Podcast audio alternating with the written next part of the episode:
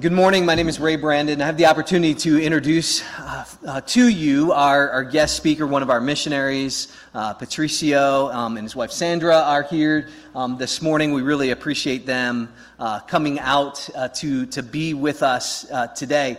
one of our elders, John Heaprink, and myself, two years ago, had the opportunity to travel to, to Latin America, to Costa Rica, where one of the trainings um, was, was taking place.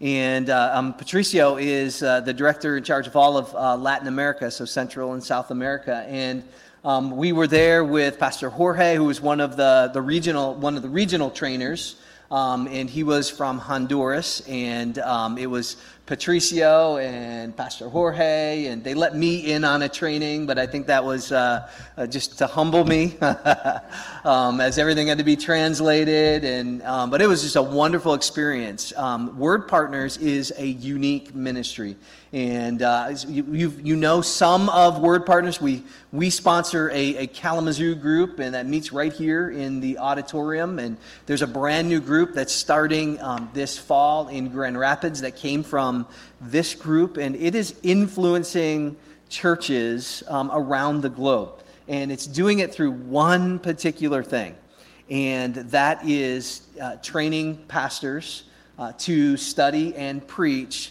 the Word of God from the text, and we call that expository preaching. Now, given that that's what Patricio does, um, I've asked him to come and share um, with us this morning, which is different than expository preaching. We are going to open the Word of God, but I want you to have a sense um, of who Patricio and his wife is, and this ministry is, and what it does, and and um, and how um, it holds forward the the Word of God um, that transforms the lives of um, pastors and churches all around the globe. John and I and Patricio and Dave DeHaan. Dave, Dave's been here, and, and, and you've had the opportunity to hear him him speak. We were sitting in a little cafe and with several of the pastors there, and we asked them, How has this changed your church? And one of them said, Oh, my church, this has changed me. Just ask my wife.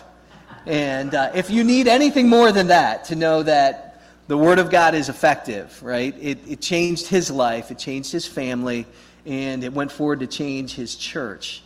And that is the kind of reformation that is happening when the Word of God is studied and when it is held forth and when it is preached. So, brother, thank you so much for making the trip to be here with us this weekend. God bless you. Well, good morning. It's a pleasure. Uh, it's very exciting to be here. I wanted to know Northbridge for a long time, knowing uh, Pastor Ray almost for two years and having the experience of, of being with him or him with us actually in Costa Rica. It, has, it was very exciting for, for, him, for us to, to know that we were invited to come to your church. Thank you for having us. Um, we are part of a ministry that is very important, and I'm going to talk a little bit more about that in a moment. But first of all, I want you to know my wife. So that's the most important thing about everything here. So. Well, apart from the Lord, of course, yeah. Please, the Lord is number one. Yes, uh, it really is a pleasure to be here today. My name is Sandra, and Pat just asked me to say a little bit about our family. Um, I was born and raised in Guatemala in Central America. My parents were missionaries, and um, so I think you know, some some MKs, as we're called, sometimes resent being, uh, you know, raised overseas. That wasn't my case. I feel that it was just a, a wonderful opportunity the Lord gave me to um, understand more the world because I grew up with with two cultures, and so um, that's very special. Uh, I did meet Pat when he came to the seminary from Costa Rica, because he's from Costa Rica, to study at the seminary uh, where my dad was a professor. And so I was 18, he was 19 when we met. And um, we both studied at the seminary, the four year program, and graduated. Went back to Costa Rica to serve the Lord for 18 years in Costa Rica. And uh, we have two lovely daughters. Um, Monica is, um, boy, here it is, 33, I believe it is. And uh, she's married to Jeremy Chambers, and they're in a church planning ministry in Richmond, Virginia. And um, we're just really blessed seeing what the Lord is doing through them. Stephanie uh, lives with us still. She's 29 and she's a cake decorator. So she does awesome creations. And uh, we just thank the Lord for her also.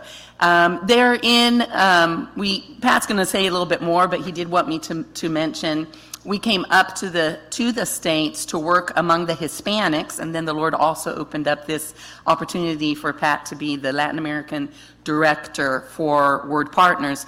Um, but we also have a local ministry in our church in Lancaster, Pennsylvania, um, a Hispanic ministry.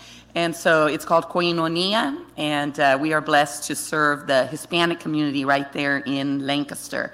Um, I have the privilege of leading the women's ministry, and uh, I enjoy that very much. And uh, so that's just a little bit about us. So I will pass it over to my hubby. Thanks so much for having us. If you know my wife, she loves, loves to talk. So the fact that she gave me the time now to talk, then, uh, just kidding. Um, yeah, so we we uh, go to a church in Lancaster County called Calvary Church, and uh, the Koinonia is a ministry of the church. So the Hispanic ministry is not like a separate church, but it's part of, of the church there. And um, I know that uh, Pastor Ray and, and his wife Grace, especially, has great connection to Lancaster County. And uh, uh, when we when we arrived there, I said that half of Calvary Church was related to Sandra because she has uncles and cousins and second cousins and third cousins and fourth cousins and on and on and on. And so it was, it was interesting to, to be in that church and uh, the Lord uh, allow us to start this special ministry there. As Sandra said, I'm originally from Costa Rica. Um, I was born in a Christian home. And my dad came from Ecuador to study in Costa Rica in a, a specialized uh, school of agriculture, and he became a specialist in cacao or in cocoa. And so I grew up uh, in farms, in cocoa farms, and, and it was wonderful to just taste the, the sweetness of, of the fruit of cocoa. And it's much different from the processed um, you know, seeds or, or, or beans. Uh, when you open one of those pods, you see all those sweet uh, seeds inside that you can just taste and suck, and it's delicious. Have you ever tasted that? No? Yeah. It doesn't taste like chocolate. Taste no, you have to taste it sometimes. So I won't, I won't describe it. Um, so I was born in Costa Rica to a Christian home, and that is very rare, actually. That shows the grace of God in my life and to, see, to be born in a Christian home in a very Catholic uh, environment that uh, all, all Latin America has. And so I was raised in the church, in a sense. And a love for, for the word was something that I learned from the beginning when I was a little baby. I was taught well uh, about the Bible, and so, especially about loving to learn about the Bible. And so, uh, one of our, our teachers allow us to, to learn the, all the, the, the, names of the books of the Bible. When I was 10 years old, I was uh, introduced to the grace of the gospel, and I became a Christian, a, a, follower of Jesus when I was 10 years old. And so it was, it was amazing how God has worked in my life, and uh, I was going to become an ambassador for my country, not because I had studied, but I wanted to study that. But when I was studying uh, in the university, I start seeing the people there as uh, people that were very superficial, people that were, um, you know, just looking to to be better than the other ones, no matter what. And so I said, Lord, I don't want to be that kind of person. So the Lord started putting in me a, a, a desire, an interest in doing something else, and I didn't know what, but. Uh, the Lord allowed me to go to Guatemala, to the seminary there, and uh, become uh, an ambassador for Christ. So yeah, that's much, much better. And so, excuse me, this is about our ministry in, in, in Lancaster. Um, so So when I went to, to Guatemala, I met Sandra there. And the thing is that she was the daughter of one of my professors. That complicated things a little bit. Especially because he was a very strong man. He still is. But he is turning 91 years old this, this month, in a couple of weeks. And, uh, but it was, he, he's a, a man of the word. And so I, I, I learned so much from him. And, uh, and he allowed me to be Sandra's boyfriend. So that was a plus. Uh, so, so eventually, you know, after four years, I graduated, and the next day we got married. And uh, Sandra stayed one more year because she also st- uh, studied in the seminary. And we went to, to work in Costa Rica. Uh, we worked there for uh, 18 years as a pastor, then as the dean of students of the Bible school that we had there. Then I went back to the seminary to get my master's degree, and then go back to Costa Rica again to, to be the, the president of the Bible school. So we were there in Costa Rica for 18 years, and the Lord used a missionary that lived in Costa Rica that came back to the States uh, to, to bring us here to the States. So 17 years ago, the Lord brought us here to the, to the U.S. We were, we were praying for a change in ministry, but we didn't pray ever, Lord, take us to the Holy Land, the U.S. of, of America. No.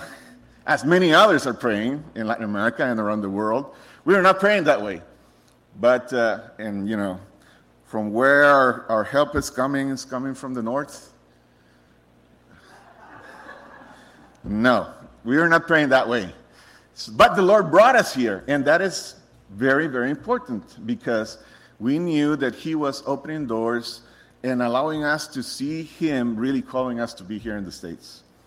So we came to work with the Hispanics uh, in different places around the country. I travel a lot around the country with the mission to establish our churches in Costa Rica. And then the Lord opened up the opportunity to, to be called to serve with Word Partners. And it's a, it has been a blessing since 10, 10 years ago. I've been the regional director for Latin America of this ministry, called before Leadership Resources, or LRI. I know that some of you have heard LRI before, and now hearing Word Partners, then you say, well, what's this? No, so we changed the name because Word Partners better reflects what we do. We are uh, an organization that is centered on the Word of God. And it, we do this through partners around the world. And uh, God is our first partner, of course. And He is the one that is doing all that, uh, that He's doing through His Word around the world.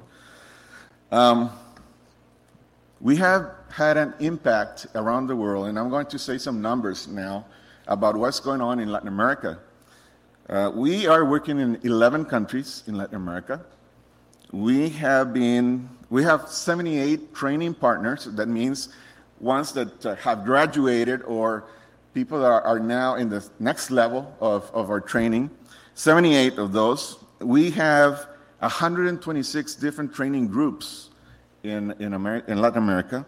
And we are making an impact of around 5,000 pastors and leaders in Latin America. And it's only me and another co-worker that we travel to different countries, but we're not doing this alone. That's where the partnership comes along, the element of partnership. And uh, so Word Partners is it's an organization that longs to see the Word of God flowing powerfully through every church to every nation. Can I, I'll say it again so you can repeat it with me. You know, Word Partners longs to see the Word of God flowing powerfully through every church to every nation. And uh, we know that we cannot do it alone. We need our partners in each country. So that's why what we do is basically teach small group of pastors in how to preach God's word with God's heart. So what we are saying with that is basically that we allowed the pastors to get deep into the word and trying to see what God was really trying to say through, through His Word.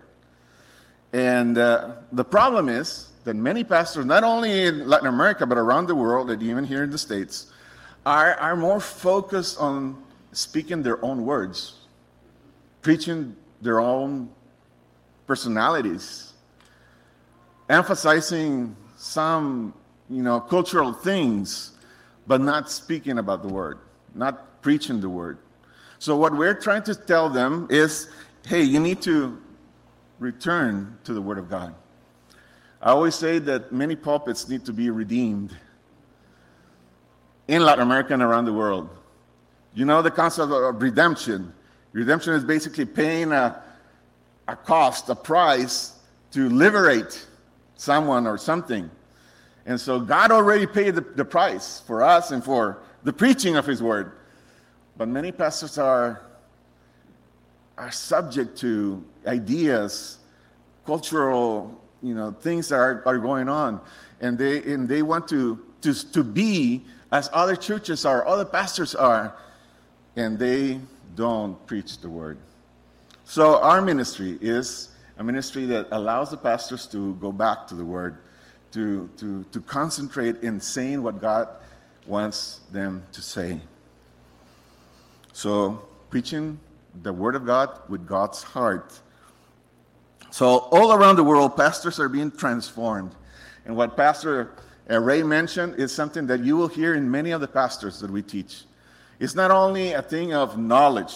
See, the thing is that the Word of God wasn't written so you will, might know a lot of God, of the church, of your life. It's not, that's not the purpose of this book. The purpose of, of this book is for you to change, for you to be transformed. And pastors need to be transformed also. Even though they are people that have been in the ministry or have been in, in the Lord for many, many years, all of us, we need to daily be transformed by the Word of God. So when you hear a, a, testimony like this pastor said, Oh, I have been transformed, my church, of course, is being transformed because I am transformed. It's something that we hear all the time, and that's really what we are wanting to hear. That uh, the Word of God is really producing a change, a transformation in the lives of the pastors. So you see, when, when, when we open the, the Word of God and we are saying, Lord, let me let me say what you say. We're submitting to the Lord. We're submitting to His word. We're submitting to His authority over us. And that way, then, He is free to use us to say what He wants us to do and to say. So, pastors are being transformed, or they, they submit to a powerful word of the Lord. So, how do we do this? I don't know if Pastor Ray has mentioned a little bit of what how we do this, but basically we go to the same group of pastors. It's, it's a small group of pastors that we recognize and we and we partner with in a different country. We go to that same group of pastors eight times in four years. So it's basically twice a year for four years. We go to that same pa- same group of pastors. What we do is we have workshops. So these are not classes. These are, these are workshops. So, so there's a lot of interaction. There's a lot of questions and answers. There's a lot of participation. There's a lot of, of uh, learning that way. We, we think that that's uh, a better way to learn than just someone standing up and, and saying something and everybody is uh, taking notes and that's it. But we have eight workshops, and in those eight workshops, we are using eight principles that I know that you know them. I would, I like to, to do a little test. Oh no.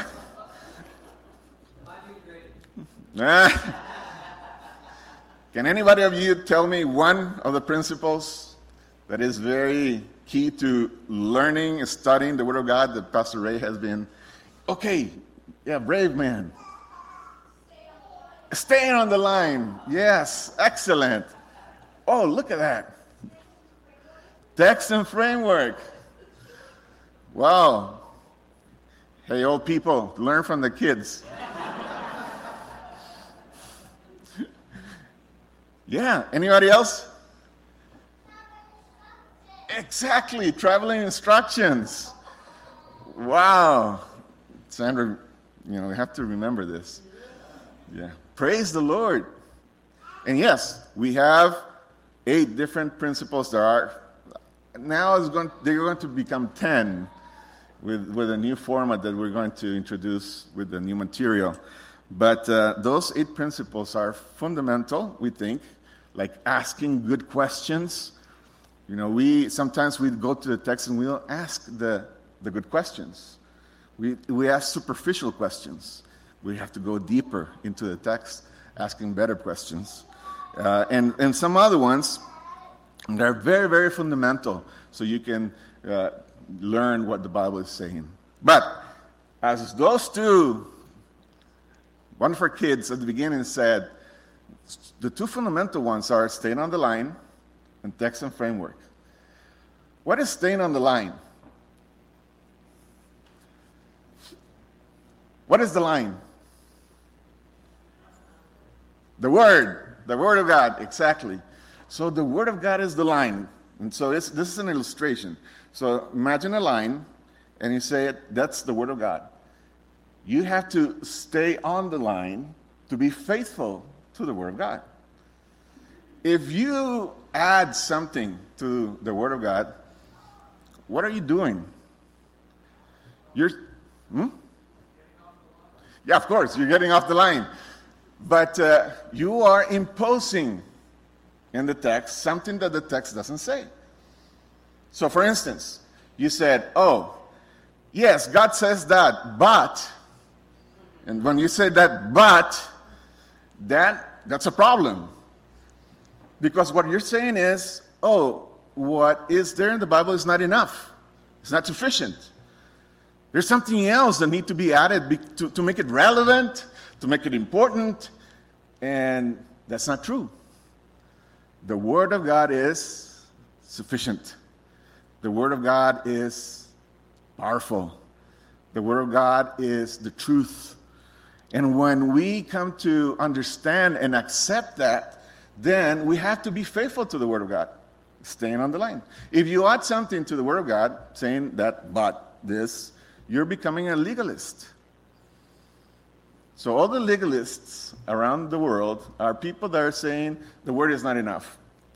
But then the, you go under the, the line, and that means that you subtract from what the, the word is saying. Okay, this is what it says there, but we are not interested in obeying that. We're going to take it away, take it off the Bible. Have you heard about the Jefferson Bible? The Jefferson Bible, you know, the, one of the presidents of the United States, it's in Jefferson's uh, museum in Virginia. The Jefferson Bible is basically a Bible that Jefferson one day took and with a very sharp knife, he started cutting out all the passages that did not fit with your rational understanding. So if there was a miracle, if there was something supernatural, it was something that is incredible, you need to cut it off. And so painstakingly, he cut every passage that he didn't accept as rational. And he then blew up all the rest, and that became Jefferson's Bible. Is that the Bible, really? Of course not. Uh, Sandra gave me uh, a copy of, of the New Testament, New Testament of the, of the Jefferson Bible. I have it there at home. It is, it is eerie to open those pages and read that and see that there's all, all the all, all the the birth of Christ is taken off, taken away from Matthew, from Luke, because it's it's, it's so supernatural that that he, he decided that that wasn't important. And today in our culture, many people are doing the same thing. And sometimes maybe you do the same thing when you come to a passage in the Bible and say, oh, this is too hard to obey. This is too hard to accept. Let's, let's pass this over and not pay attention to this. And we are becoming people that are not faithful sometimes to everything that is said in the Bible. Our culture is, of course, rejecting the whole thing, but especially are rewriting some things that uh, we have here in the Bible. It's, it's sad. So we are asking the pastors to be faithful to the Word of God. And of course, our framework, as you know, has to be submitted to the Word of God. And so the, the way you have been taught, the way that you have learned things in your life, the, of who you are as a, per, as a person, it has to be submitted to the powerful truth of the Word of God. Otherwise, then you will come with your framework and you will say, ah, I don't like that passage. Oh, uh, I want to interpret it in another way. And you will change what, what God is saying in His, in his Word. So I always like to, to do this illustration. I want myself to be under the authority of the Word of God. There's nothing about it. You know, God, this is God speaking to us. Have you realized that when you open this word, this pages, God is speaking to you. It's not, it's not a pastor, it's not, it's not a teacher, it's God speaking to you. So when we, you understand that, you, you will submit to that God that loves you so much that he, sends, he sent his only son to die on the cross for you. And you will obey what the Lord is saying in his word. So we're asking those pastors to really stay on the line, to submit their frameworks to the word of God but of course, we go over the other, the other, the other principles like genre, structure, good questions, traveling instructions, main idea and transformational intent, and the biblical theology. And now we're introducing something called tone and mood. I know that Pastor Reyes is already talking about it. So, what is the tone of the, of, of, of the author in this passage? Is he sad? Is he, is he happy? Is he worried? What, what is the tone? And what is the mood? What is the reaction? What is the response that we have according to that mood? And we're talking about the melodic line. That's a combination of tone, main idea, and transformational intent. So we are interested in seeing a movement of the Word of God in every country.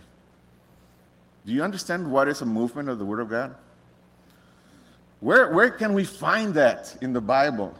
Is this something that Word Partners invented? No, it's, it's seen in, in the book of Acts, actually. In the book of Acts, the book of Acts, we see at least four passages that teach us about that, that element of the word increasing, growing, being uh, just, you know, going out to different people, different places.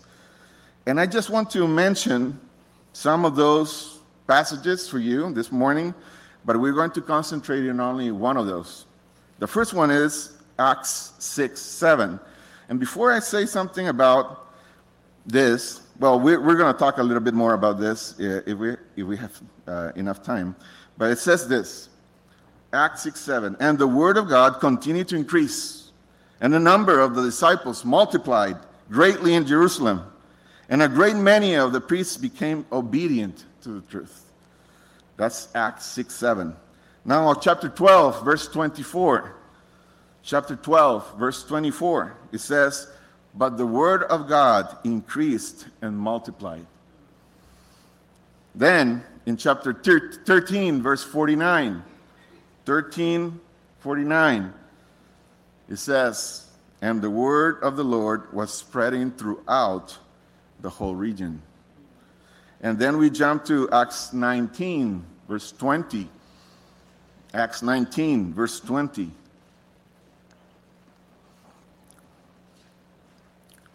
Where it says, So the word of the Lord continued to increase and prevail mightily. And I would like you to, when you go home, if you write, wrote down this, this passage, is to, to read the context of each of this passage. What is the context?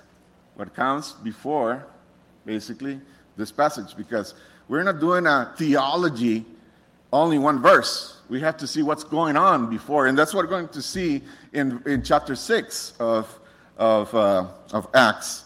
So go back home and read those passages and see what's going on. You will see how wonderful God is working in the lives of many there to come to that conclusion about those uh, passages that say that the Word of God is, is flowing or is, is, is growing.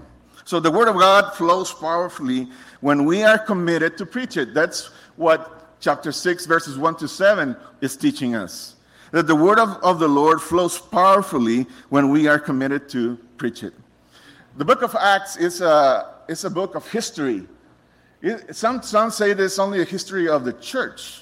But the book of Acts actually is history about God's doing in the midst of people or peoples that he wants to reach. And the, the, the, the, book of Acts is the book where the Holy Spirit is actually touching the lives of many of the peoples that nobody else was interested in reaching. Luke is the author of the book of Acts. And this is like, this is the, like the second volume. Uh, you remember the, that Luke the, the, the, Gospel of Luke is the first volume that he was uh, writing to Theophilus. This was a very important man that uh, Luke was reaching with the Gospel, and so he wrote all about Jesus in, in the Gospel. Now he's writing the second volume, the book of Acts, and he is introducing to this Theophilus and all the readers that he was writing to what God was doing after Jesus went to be with the Lord to be in heaven. Uh, and so, so you can see, you know, a progression of the gospel through the book of Acts. When we come to chapter 6 of the book of Acts, we read this. Now, in these days, when the disciples were increasing, verse 1, chapter 6, when the disciples were increasing in number, a complaint by the Hellenists arose against the Hebrews because their widows were being neglected in the daily distribution. So there's a problem. The church is growing, and problems are rising. Uh, is that familiar to you? When a church is established and uh, you know is being faithful to the Lord, there are going to be problems. And you know that there's one that it wants to destroy, divide, the church, and that's our enemy, Satan. And so, in a sense, this problem was because some widows were being neglected. And uh, this passage sometimes has been used uh, to talk many, many times about uh, some characteristics of the, of the deacons in the church. But I think that the chapter 6 and this, this specific passage talks some, of something much bigger and much important than just the establishment of, of, of deacons. So we see here that there's a problem. The number of disciples increased, and there was a complaint. The Hellenists, or the Greek people that were there as part of the church in Jerusalem, were, were talking against the Hebrews because their widows, the Hellenist widows, were being neglected in the daily distribution. So when the church started in Jerusalem, it, it started growing exponentially. Remember, 5,000 or 3,000 first, 5,000 then, 8,000 people. And many of them came from different parts of the known world, and they were there in Jerusalem. They didn't, they weren't with their families, they weren't with, in, their, in their own uh, uh, countries. And so the Jews that lived in Jerusalem and other parts near Jerusalem started to providing for the needs of these people. Beautiful. You read in chapter 2 at the end how people were, were selling their properties just to, to help their, fellow uh, brothers and sisters to, to live in those times there in Jerusalem. It was beautiful. The unity, the love that they have for each other, the, the care that they have for each other. But then you come to this passage, and, and it seems like Luke is saying, uh oh, there's a problem. And that problem needs to be fixed. And there's a potential of division. There's a potential of, of misunderstandings there, or, of, of being felt like they, they're not loved. But that, that wasn't the, the problem. The problem was that uh, they were being neglected. So, problems in a church are not something that don't happen. It's, it's, it's, a reality, especially in young churches. But, you know, this happens all around the world. Problems that uh, may cause divisions. You know, when I see this, I say, oh, oh, what's going to happen? Is the church in Jerusalem going to divide? Okay, we don't, we cannot live with each other. You're neglecting us, so you go ahead and form your church over there. All the Hellenists, okay, you go over there, we go over here. That didn't happen. We'll see why. But that wasn't the, the, the, the, way to, to resolve the problem. And the apostles knew that. And so in verse 2 and 3 and 4, we see the reason that brought a solution to this problem. Look at me uh, at, at verse 2. And the 12, the 12 apostles that were there as the leaders of the church, summoned the full number of the disciples and said, It is not right it is not right. It is wrong that we should give up preaching what? The word of God to serve tables. Therefore, brothers, pick out from among you seven men of good repute, full of the Spirit and of wisdom, whom we will appoint to this duty. And look at verse 4. But we will devote ourselves to prayer and to the ministry of the word. Wow, what an amazing solution. But note that there was a conviction in the lives and the hearts of these 12 apostles. Their conviction was that the Word of God was so important for the life of the church that they were not going to be distracted by anything even though what they were basically going to do was going to keep the church together. But they were committed not to be distracted. And you know, some problems distract us from the importance of what is the Word of God. And this, this guys, this 12 men that, that Jesus called himself, and one was elected by the Lord in this. Uh, election that they made after the Lord went to, went, went to heaven, this 12 decided that the most important thing for them to do was to preach the Word of God. When you see many pastors today, and Pastor Ray is not one of those, of course, but many pastors around the world are distracted are very distracted from doing what God, has called them to do. And what God has called them to do is to preach the word.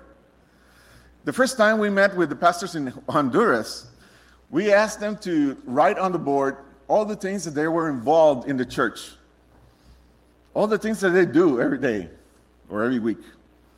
We filled the whole board, 35 different things that those pastors were involved from opening and closing the church to picking up the, the offering to worship to many, many things, including, of course, preaching the word and discipleship.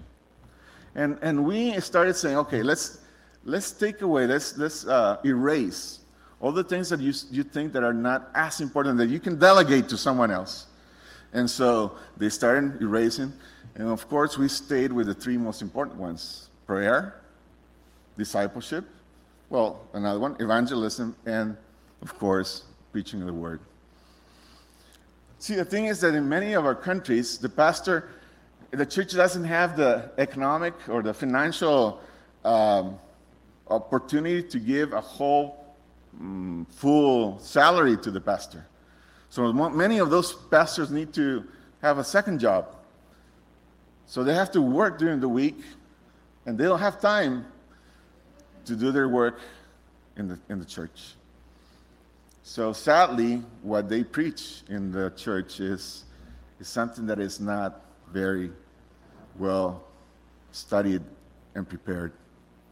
Sadly, some of these pastors have thought, they thought that, uh, that this way of doing things is normal. But when we come to them, we say, no, really, the most important ministry that you have is to open the Word of God and, and show what God wants for, for the people. They are amazed. They, they don't think that uh, that is something that, that can, they can do many times. Other times, what happens is that then when, when, they, when they open the Word of God, actually they are not preaching the Word of God because they don't have confidence in the Word of God. They, they, they think that the, the Word of God needs help from them with special uh, ways of saying things, um, uh, doing, doing uh, extravagant things sometimes. So the Word of God will touch the hearts of the people. No, no, no. The Word of God is enough, it's sufficient to touch the, the hearts of the people. When I was a pastor, many times I come to a point when I was asking the Lord, what should I preach to these people? Tell me, Lord, help me to know what's, what's their needs.